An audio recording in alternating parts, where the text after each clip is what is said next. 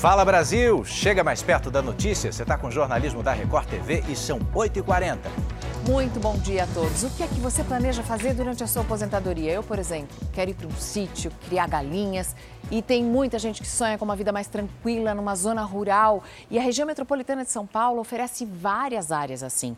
Só que agora nem sítios nem chácaras estão livres dos criminosos. Também viraram alvo do crime. Vários criminosos fizeram arrastão durante essa madrugada, espalhando pânico e medo aos moradores da zona rural.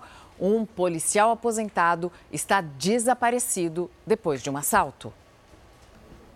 A casa revirada é resultado da ação de seis criminosos que renderam uma família na área rural de Tapecerica da Serra, região metropolitana de São Paulo. Em entrevista ao repórter Tiago Gardinali, o pai da família falou sobre o medo que sentiu. Isso aí é aquele fundo ali, ó. Ah, eles vieram dali? Isso. Eles vieram dali a pé? A pé. Eu cheguei até a metade do, do, do morro. Quando eu cheguei até ali, eles já vieram com a arma, já perdeu, perdeu a mão para a cabeça. A mulher, desesperada, acabou agredida pelos criminosos. Acabou me agredindo, sim. E, e falavam o que nesse momento? Não, para mim ficar quieta. Porque eu tava gritando, né? Aí ficou assustada, eles eh, acabaram batendo a senhora. Isso.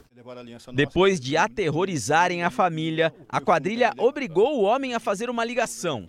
Eles queriam invadir a casa vizinha. Me forçou a fazer uma ligação, foi Sandra, que é- a minha mulher está passando mal e meu carro não pega, você teria como emprestar seu carro? Ela, pode vir, vem, vem, vem. Aí eu cheguei lá, que ela abriu o portão, conforme eu, eh, conforme que eu entrei e eles entraram junto. A nova vítima foi agredida e teve a casa revirada. Ela é ex-esposa de um policial militar aposentado. Sabendo disso, os criminosos foram atrás do homem. Em um outro sítio, ele foi agredido e levado pelos sequestradores. Até o momento, o policial não foi encontrado. Em outra cidade da região metropolitana, Itacoaquecetuba, um sequestro começou quando os ladrões bateram no carro deste homem. Ele estava indo trabalhar e foi ameaçado o tempo todo pelos criminosos. Falava é, para mim ficar quieto, senão ia me matar. A polícia militar foi acionada por testemunhas e, com as características do veículo roubado, conseguiu localizá-lo. Houve uma perseguição que terminou em um atropelamento e uma batida. O motorista do carro, que foi atingido pelo criminoso em fuga, levou um grande susto. Foi coisa questão de segundos, né? E depois do impacto, eu só vi um monte de policial em cima e eu não estava entendendo o que estava acontecendo. O motociclista atropelado está fora de perigo. Os criminosos detidos já tinham passagens por roubo, receptação e tráfico. A vítima do sequestro, que se feriu na hora do acidente, ficou aliviada após o desfecho do caso. A polícia faz uma operação contra uma quadrilha que invade apartamentos em São Paulo e o chefão dessa quadrilha acaba atrás das grades. Beatriz Casadei tem informações agora ao vivo. Bom dia para você, Bia. Oi, Passaia, bom dia para você de novo. Isso, nós continuamos aqui na delegacia, os presos não param de chegar, também os produtos apreendidos com eles. São cumpridos 11 mandados de prisão, 9 de busca e apreensão para prender essa quadrilha especializada em roubo a residências em condomínios. Como que essa quadrilha agia? Segundo o delegado que investiga o caso, eles agiam encapuzados, fortemente armados, invadiam as casas pelos fundos dos condomínios. E eles agiam de maneira truculenta, violenta, ameaçavam crianças, mulheres e faziam essas pessoas um verdadeiro arrastão. Faziam transferência por Pix, levavam maquininhas de cartão. Ah, até agora, a polícia apreendeu televisões, dinheiro, também duas motos que estão aqui na delegacia, que estão sendo investigadas também se são produtos eh, de, de roubo com essa quadrilha. A investigação teve início no final de maio. Ah, Os outros presos podem chegar a qualquer momento aqui. Passaia. Obrigado, Bia. Agora presta atenção nessa história. Tem um motorista que se envolveu num acidente com um motociclista. Isso aconteceu aqui em São Paulo. Aí a polícia que investiga essa história diz que um deles estava sem a carteira de habilitação e o outro dirigia bêbado. Quer dizer, todo mundo errado nessa história, Paula Viana. Sim, passar esse acidente de trânsito envolvendo um carro e uma moto foi aqui na região da Moca, zona leste de São Paulo. Esse é o veículo envolvido no acidente, esse carro branco que ficou com a frente toda destruída, caiu para choque, amassou tudo aqui na frente e a gente percebe que o impacto da batida foi muito forte, porque o vidro ficou trincado e os dois airbags foram acionados, tanto do passageiro como também o do motorista. Segundo informações da Polícia Militar, o motorista desse carro estava um pouco desorientado e apresentava sinais de embriaguez. Porém, ele se recusou a fazer o teste do bafômetro. Tanto ele como o motociclista vieram aqui, olha, para essa delegacia também na região da Moca, prestaram depoimento. O motociclista teve ferimentos leves, recebeu os primeiros socorros no local do acidente, mas não precisou ir ao pronto-socorro. Mas, segundo informações também da polícia, a documentação dele estava irregular, a CNH, e por isso a moto dele foi apreendida. Tanto o motorista do carro como também o motociclista prestaram depoimento, foram liberados, mas a polícia continua ainda em cima deste caso. Passaia. Paula, obrigado por enquanto. Um turista de Brasília, de 40 anos, foi resgatado pelos bombeiros numa área de difícil acesso na Chapada Diamantina, na Bahia. Ele caiu enquanto fazia uma escalada. Os bombeiros tiveram cuidado de fazer toda a imobilização do homem, tiveram que fazer um rapel para conseguir retirá-lo do local. Foi um resgate demorado, durou cerca de seis horas, teve que ser feito com a ajuda de um helicóptero. Esse turista foi encaminhado para um hospital. Ele estava ferido, mas por sorte não eram ferimentos graves. E você vê como os bombeiros fazem um bom trabalho garantindo a segurança da vítima. Preste atenção agora na história que o André Azeredo traz para você. Um drama que envolve uma família tradicional de São Paulo. Uma mãe que acusa a própria filha de desviar imóveis da família e de a deixar sem ter como se sustentar. 16 imóveis que rendem 100 mil reais por mês em aluguéis. Essa é parte da renda da família Cici Farinha, de Ribeirão Preto, interior de São Paulo. O patrimônio está em nome de uma empresa. Os familiares são sócios dessa holding que administra os imóveis. Facilita a administração, né? Facilita a questão tributária e facilita na sucessão patrimonial. Na transferência, você já não vai mais precisar pagar os impostos né, de transferência do imóvel ou de um bem. A matriarca da família é Dona Lucélia Cici Farinha, que construiu os imóveis junto com o marido, já falecido. O problema é que um dia a idosa diz que descobriu que a empresa familiar estava sem nada. 5 horas da tarde eu fui no banco tirar dinheiro, o cartão estava bloqueado. Dona Lucélia afirma que a filha transferiu todos os imóveis para uma empresa que ela tem com o marido, sem ninguém saber. Foi uma traição pura, porque ela poderia chegar e falar: eu quero a minha parte, mas ela nunca falou nada, nada, nada, nada. Foi tudo premeditado. Sem a renda dos aluguéis, a idosa precisou pedir pensão alimentícia para a filha. O que, que você acha que eu me senti?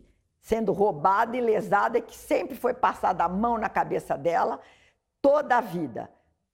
Lesada. A discussão está na justiça, mas também virou caso de polícia. A defesa da idosa diz que para a transferência dos bens para a empresa da filha e do genro, assinaturas foram falsificadas. A Justiça de São Paulo já determinou a suspensão da transferência dos imóveis. Um inquérito foi aberto na Polícia Civil de Ribeirão Preto para investigar o caso. Houve a utilização e a elaboração de documentos é, que importam em falsidade documental e falsidade ideológica. Foi tudo uma fraude arquitetada para que isso fosse viabilizado. Nós entendemos que isso pode configurar o crime de estelionato. A defesa de Juliana Cici e de João Paulo Moura, o marido dela, informou em nota que acompanha o caso na justiça para resguardar o interesse dos clientes. Os advogados apresentam Juliana e João Paulo como vítimas em um outro processo criminal movido contra os familiares de Juliana. A defesa ainda diz que Juliana segue como administradora da empresa familiar por decisão judicial. Ela tirou tudo, ela tirou tudo. Do dia para a noite ela tirou tudo. Novidades sobre o submersível turístico que implodiu com cinco pessoas dentro numa expedição a caminho do Titanic. Os ocupantes souberam que o equipamento estava com problemas e tentaram retornar à superfície pouco antes da tragédia. Essa informação foi revelada por um ex-consultor da empresa que organizou a expedição. Em entrevista exclusiva a uma revista americana, esse especialista disse o seguinte: a embarcação soltou os lastros para ficar mais leve e voltar mais rapidamente à superfície. Isso indica que a tripulação já tinha desistido da missão antes mesmo de chegar lá no fundo, pertinho dos destroços do Titanic. Um homem foi preso em flagrante no aeroporto do Recife, suspeito de abusar sexualmente de três mulheres que estavam à procura de emprego. O suspeito teria divulgado essa oferta de vaga de trabalho justamente para atrair vítimas. O homem foi preso em flagrante na última semana. Ele é suspeito de estuprar três mulheres, sendo duas de 23 e uma de 37 anos, em uma sala que fica dentro do Aeroporto Internacional do Recife. De acordo com a polícia, as vítimas foram atraídas para o local por uma falsa proposta de trabalho. Durante a falsa seleção de emprego, o homem trancou a porta da sala em que estava com as mulheres e informou que faria uma revista nas vítimas. Foi nesse momento em que elas foram estupradas. Logo em seguida, as mulheres procuraram a delegacia de Boa Viagem e denunciaram o caso. De acordo com a AENA, concessionária que administra o aeroporto do Recife, o caso envolve um funcionário de uma empresa terceirizada que presta serviços ao terminal aeroportuário. O caso acende um alerta sobre golpes e outros tipos de crimes que são cometidos através de falsas propostas de trabalho. Segundo a polícia, é preciso sempre desconfiar de propostas com vantagens excessivas. Além disso, muitos golpistas estão até mesmo fazendo cobranças para que as pessoas possam fazer processos seletivos. A gente consegue perceber é que empresas com, com grau de seriedade necessário para fazer esse processo de seleção, elas não vão fazer com que o candidato passe por isso. Jornalismo da Record TV entrou com exclusividade em duas das maiores feiras clandestinas de animais silvestres do Brasil. Lá tem de tudo: tem pássaros, tem macaquinhos, tem outros bichos que são tirados da natureza para serem vendidos sem nenhuma documentação, tudo ilegal. A gente está falando de um comércio que, além de ilegal, ele é cruel, né? Cruel por parte de quem aprisiona esses animais e de quem compra. Os animais são vítimas de maus tratos e a punição para esse tipo de crime é para lá de branda.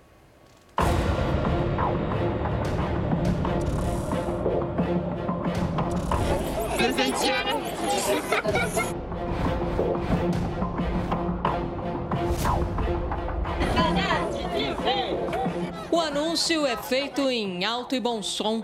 Tem até promoção. Animais silvestres vendidos em plena luz do dia várias opções. Há jabutis. E o filhote de sagui pode ser comprado por 400 reais. 400.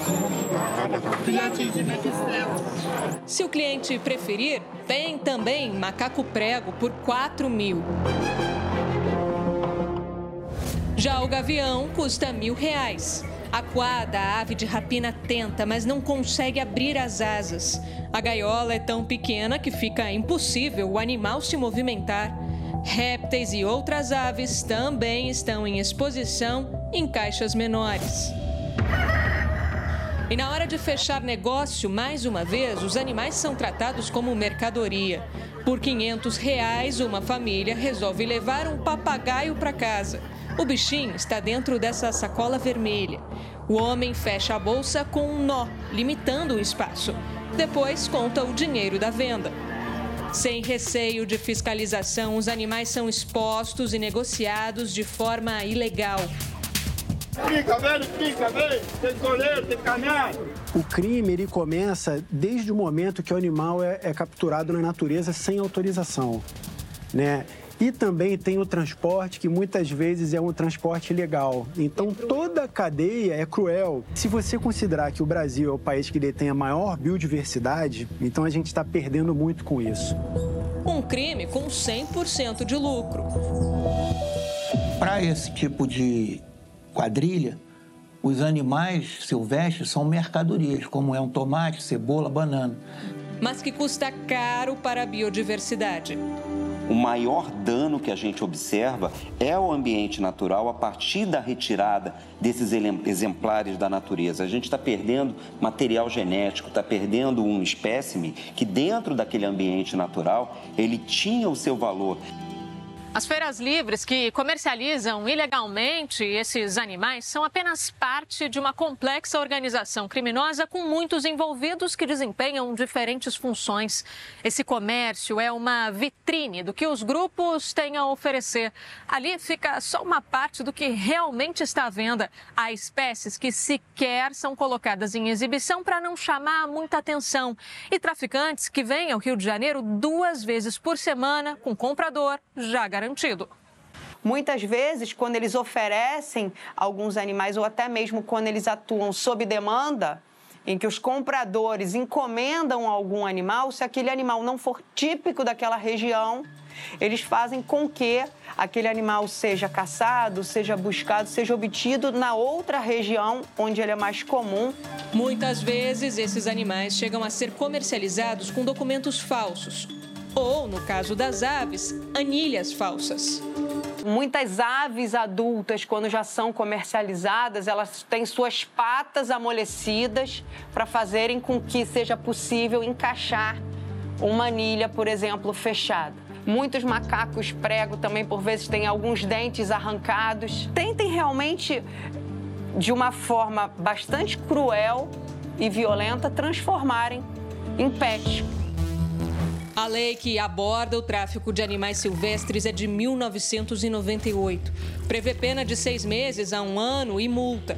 É considerado de baixo potencial ofensivo. Ou seja, na prática, quem comete o crime sequer vai preso.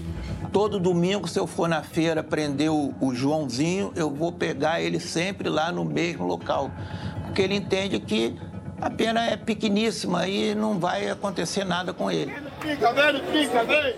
É um trabalho de enxugar gelo, né? Agora, não haveria tanta demanda, né? Se não tivesse gente interessada em ter dentro de casa um animalzinho silvestre. Gente, o lugar desses bichos é na natureza. Lugar de passarinho não é dentro de uma gaiola, não. É no céu, voando livremente, pobrezinho desse gavião. Medo também desse período de férias, porque você quer contentar o seu filho. Sua criança está em casa, você quer que ele seja feliz, que ele fique alegre e ocupado. E essa é a preocupação de muitos pais nesses nesse momento que tem que suar a camisa é, para contentar essa, essa energia toda. Dá conta para todo mundo, né? Mas com tanta energia para gastar, os pais precisam também ficar com muita atenção para evitar que aconteçam acidentes domésticos. Esse é o Gael, um menino de 5 anos, bem agitado. Mas essa energia toda tem um preço. Nas últimas férias, a correria pela casa terminou nesse machucado. Por um segundo, meu padrasto pegou uma madeira, colocou em cima de uma bancada, junto com meu primo, mas já ia levar para dentro. Ele veio correndo, olhou para trás e quando ele virou, ele enfiou o rosto na madeira. Então ele cortou muito perto do olho. Desde a semana passada, o Gael está novamente de férias. Mas agora, a mãe está ainda mais atenta é ficar de olho, é procurar olhar o espaço, é olhar se não tem lugar que ele pode subir, que ele pode cair. Tudo aqui na casa do Gael é feito para garantir a segurança dele. Por exemplo, aqui nessa escada tem esse corrimão, só que o Gael não alcança o corrimão. Então o pai instalou essa cordinha aqui embaixo, toda vez que ele desce a escada, ele segura na cordinha e assim ele não sofre nenhum tipo de acidente. Bom, o Gael está de férias e ele passa a maior parte do tempo aqui nessa sala com os brinquedos dele, com os amigos também. E nessa cabana que foi instalada pelo pai, está muito reforçada.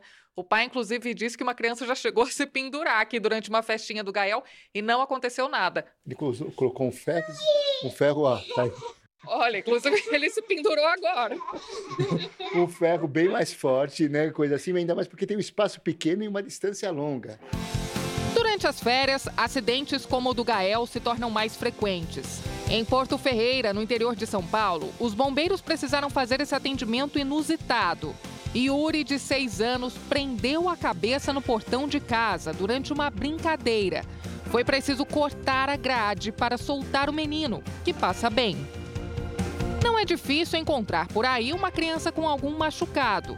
A Graziele aqui acabou de ralar o joelho. Foi correr, estava comigo, falou, vou ver o carro ali na frente, chegar primeiro no carro. Aí correu, tropeçou, já ralou o joelho. E esse é o primeiro machucado das férias? Sim, espero que seja o único. Nesse caso foi só um susto, mas é preciso ter muito cuidado. Segundo o Ministério da Saúde, acidentes são a principal causa de morte entre crianças de 1 a 14 anos. Calcula-se que aproximadamente 12 a 13 crianças morrem por dia no Brasil por causa de acidentes. E também que 9 em cada 10 desses são preveníveis com coisas muito simples. A Karina agora toma mais cuidados depois que o filho Luiz Miguel machucou o nariz nas férias. Ele escorregou enquanto andava de skate. E bateu com, com skate na, na escada e com a testa. O garoto foi correndo para o hospital e passou o resto das férias se recuperando do acidente. Ela desmaia depois de bater a cabeça. Se a queda foi mais de um metro de altura, se ela vomitou, é muito importante levar ao hospital. Você sempre pode pedir ajuda para o SAMU, que eles podem orientar a respeito do que fazer com uma criança que você de repente encontre desacordada ou mesmo com seu filho. Agora, dentro de casa, apenas brincadeiras menos perigosas, né, Luiz? Então já estou pensando em fazer massinha com farinha, já estou pensando em fazer uma culinária diferente aqui em casa, um bolo, alguma coisa assim, para tentar manter eles, eles no caso, ele e o Fernando mais calmos, né? Mais calmos e vencer essas férias em casa. Boa sorte a todos. E atenção para essa informação na área da saúde, porque o estado de Pernambuco confirmou um novo caso de um paciente com superfungo Candida auris. Vamos a Pernambuco com Jedson Pontes. Bom dia, Jedson. O que é que tem sido feito para combater o contágio? Secretaria Estadual de Saúde decidiu suspender os novos atendimentos no Hospital Getúlio Vargas, que fica na zona oeste aqui do Recife. Essa unidade é referência em tratamentos de ortopedia e vascular. Esse décimo caso é de um homem de 52 anos. Ele está internado no Hospital Miguel Arraes, que fica em Paulista, no Grande Recife. Mas antes de seguir para lá, ele deu entrada no Hospital Getúlio Vargas após um acidente e com um ferimento na perna. Neste momento, ele está internado e isolado no Hospital Miguel Arraes. Voltamos ao estúdio do Fala Brasil. Neste momento acontece o velório de Siqueira Campos, ex-governador e idealizador da criação do estado de Tocantins. Quem atualiza as informações para a gente é o repórter Matheus Dias. Matheus, bom dia para você. Bom dia, Edu, Mariana. O velório de José Wilson Siqueira Campos, ex-governador do estado do Tocantins, acontece neste momento no Palácio Araguaia, sede do governo do estado. Siqueira Campos estava internado desde o último dia 29 de junho na UTI de um hospital particular aqui em Palmas. Ele não resistiu a uma infecção generalizada. Morreu aos 94 anos, na noite desta última terça-feira. Foi vereador, deputado federal por cinco mandatos, governador do Tocantins em quatro períodos e senador.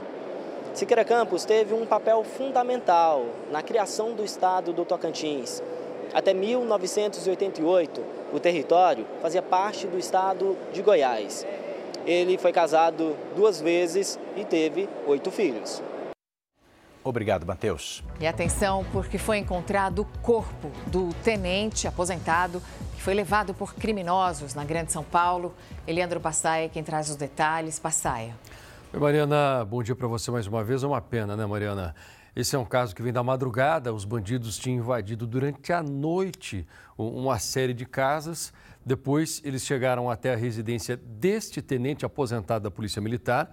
Ele acabou sendo levado, estava sendo procurado com muita esperança pela família e pelos policiais, só que agora vem a confirmação. Infelizmente, o corpo dele foi encontrado. Priscila Dorocha, agora ao vivo com mais informações.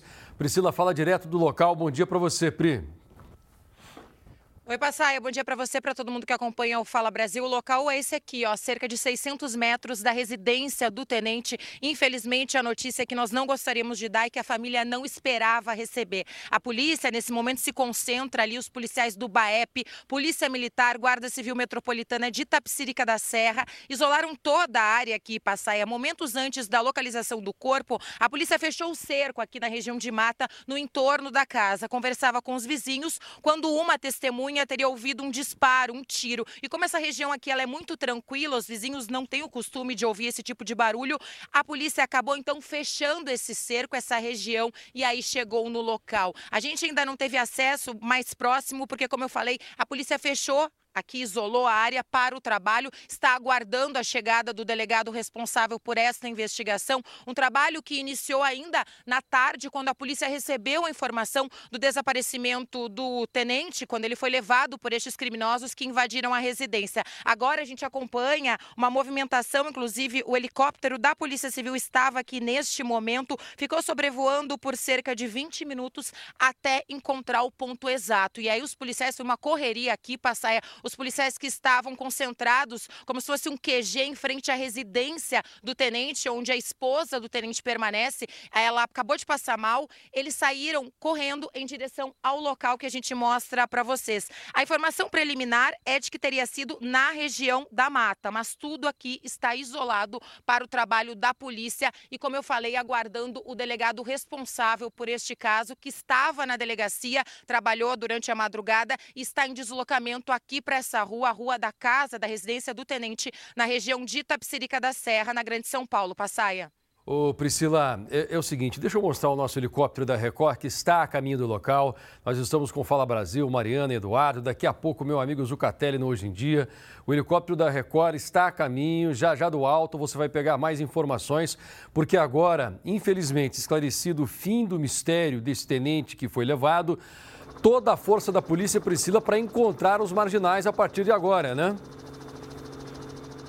Exatamente. Inclusive, a polícia parte dos agentes, dos policiais, eles se concentram aqui. Eu vou pedir para o Francisco Paz virar para esse lado da mata aqui para mostrar para vocês. Ó. É uma região de total mata, muitos sítios, uma região bonita de Tapsirica da Serra. A residência do tenente ela fica mais acima. Acabou de chegar esse carro aqui que a gente não sabe se é de vizinhos ou de familiares que estão conversando com os policiais ali. A residência do tenente fica mais ao final da rua e outros policiais, outros agentes, Passaia, estão ainda nessa região da mata mata. Eles conversaram com os vizinhos, porque existe essa possibilidade dos criminosos, parte destes criminosos seriam seis homens que invadiram a residência do tenente, estarem ainda pela mata. Essa mata aqui é muito próximo também à rodovia Regis Bittencourt, onde os veículos foram localizados. E chegou o carro da perícia aqui, ó. Os peritos, é, esse carro aqui é o da perícia, não está logotipado, mas é o carro da perícia. A gente acaba de, de ser perícia do carro, ó. Aqui, ó. Carro usado, ó. Isso mesmo, a gente acaba de receber a informação. Todas as informações, Passaia, estão chegando em tempo real aqui pra gente, ao vivo no Fala Brasil. E é um carro que vai ser periciado. A gente até pode ver aqui, ó. Foi já utilizado, parte da perícia já foi realizada neste carro que foi colocado aqui, possivelmente para o delegado ver esse carro, o delegado que está em deslocamento. Mas como eu falava, Passaia, os policiais estavam aqui desde muito cedo da manhã, já chegaram na madrugada e mais viaturas vieram na parte da manhã para esse local e faziam o cerco na região em busca dos criminosos quando chegou essa informação através de uma vizinha que teria ouvido barulho de disparos. E aí essa esse cerco ele foi concentrado nesta área até o corpo ser localizado. A confirmação que veio oficialmente pela Polícia Civil, o delegado que investiga esse caso. Passaia. Olha, Priscila, informação é importante que depois dessa troca de tiros, sim, existe uma possibilidade grande de os bandidos terem fugido de carro ou então de algum bandido estar no meio da mata. É por isso que tem helicóptero da Polícia Militar nesse momento. Mais uma vez o helicóptero da Record. Nós estamos bem pertinho daí, hein? Comandante do helicóptero da Record agora. Nós estamos a caminho, Priscila Doroche fala por terra toda a estrutura do jornalismo aqui da Record TV para mostrar esses detalhes em primeira mão para você que está em casa. É uma questão de honra agora para a polícia encontrar e prender os marginais que tiveram coragem de tirar a vida de uma pessoa inocente. Esse tenente da Polícia Militar aposentado já tinha sido rendido, ele não estava armado, ele não ofereceu resistência, eles acabaram levando todos os bens dele, inclusive esse veículo, mas covardemente acabaram tirando a vida do tenente e agora é um crime que precisa ser esclarecido. As imagens aqui da Record TV são compartilhadas em tempo real com a Polícia Militar. Tem gente no Copom, que é a central onde recebe todas as informações da PM, que acompanha, um abraço para o pessoal do Copom, que acompanha diariamente o jornalismo jornalismo ao vivo aqui da Record, nós temos o maior número de horas ao vivo no ar. A Record TV há muito tempo é a emissora do jornalismo ao vivo e é por isso que as polícias também acabam usando as nossas imagens para ajudar a esclarecer os crimes ou para ajudar a encontrar bandidos no meio da mata, como nós já fizemos várias vezes. Então, a partir de agora, tem muita caçada que vai ser feita. Eu já estou sabendo das rondas que existem e de blitz, inclusive em várias regiões. Existem informantes da polícia em várias comunidades e todas elas estão sendo agora recebidas, hein? Tem visita da Polícia Militar em todos esses lugares. Já já, Mariana, eu já vou entregar para você, para o nosso querido Eduardo, mas o nosso amigo Zucatelli também está vindo aí com Hoje em Dia e continua com essas informações. E o William Leite, que está cobrindo o Gotino nas férias do Grande Gotinão, também vai trazer as informações no. É, opa, estou com Fala Brasil. Estou com um monte de programa aqui. Vem o Balanço Geral tarde com William Leite. Volto com você, Eduardo. Fala Brasil está terminando, desejando bom dia para você. Fique agora com Hoje em Dia. E... César, um beijo enorme para você, diga. Seja bem-vindo. Eu vou pedir para o pessoal não, não ajustar a televisão, porque o César tá moreno assim mesmo. É. Tá lindo. Tá lindão. Cara de verão. Eu estava no verão, né? Ó. Muito bom. Bom estar tá de volta também. Tava com muita saudade. Um beijo para vocês. Uma quarta-feira abençoada e até amanhã, se Deus quiser.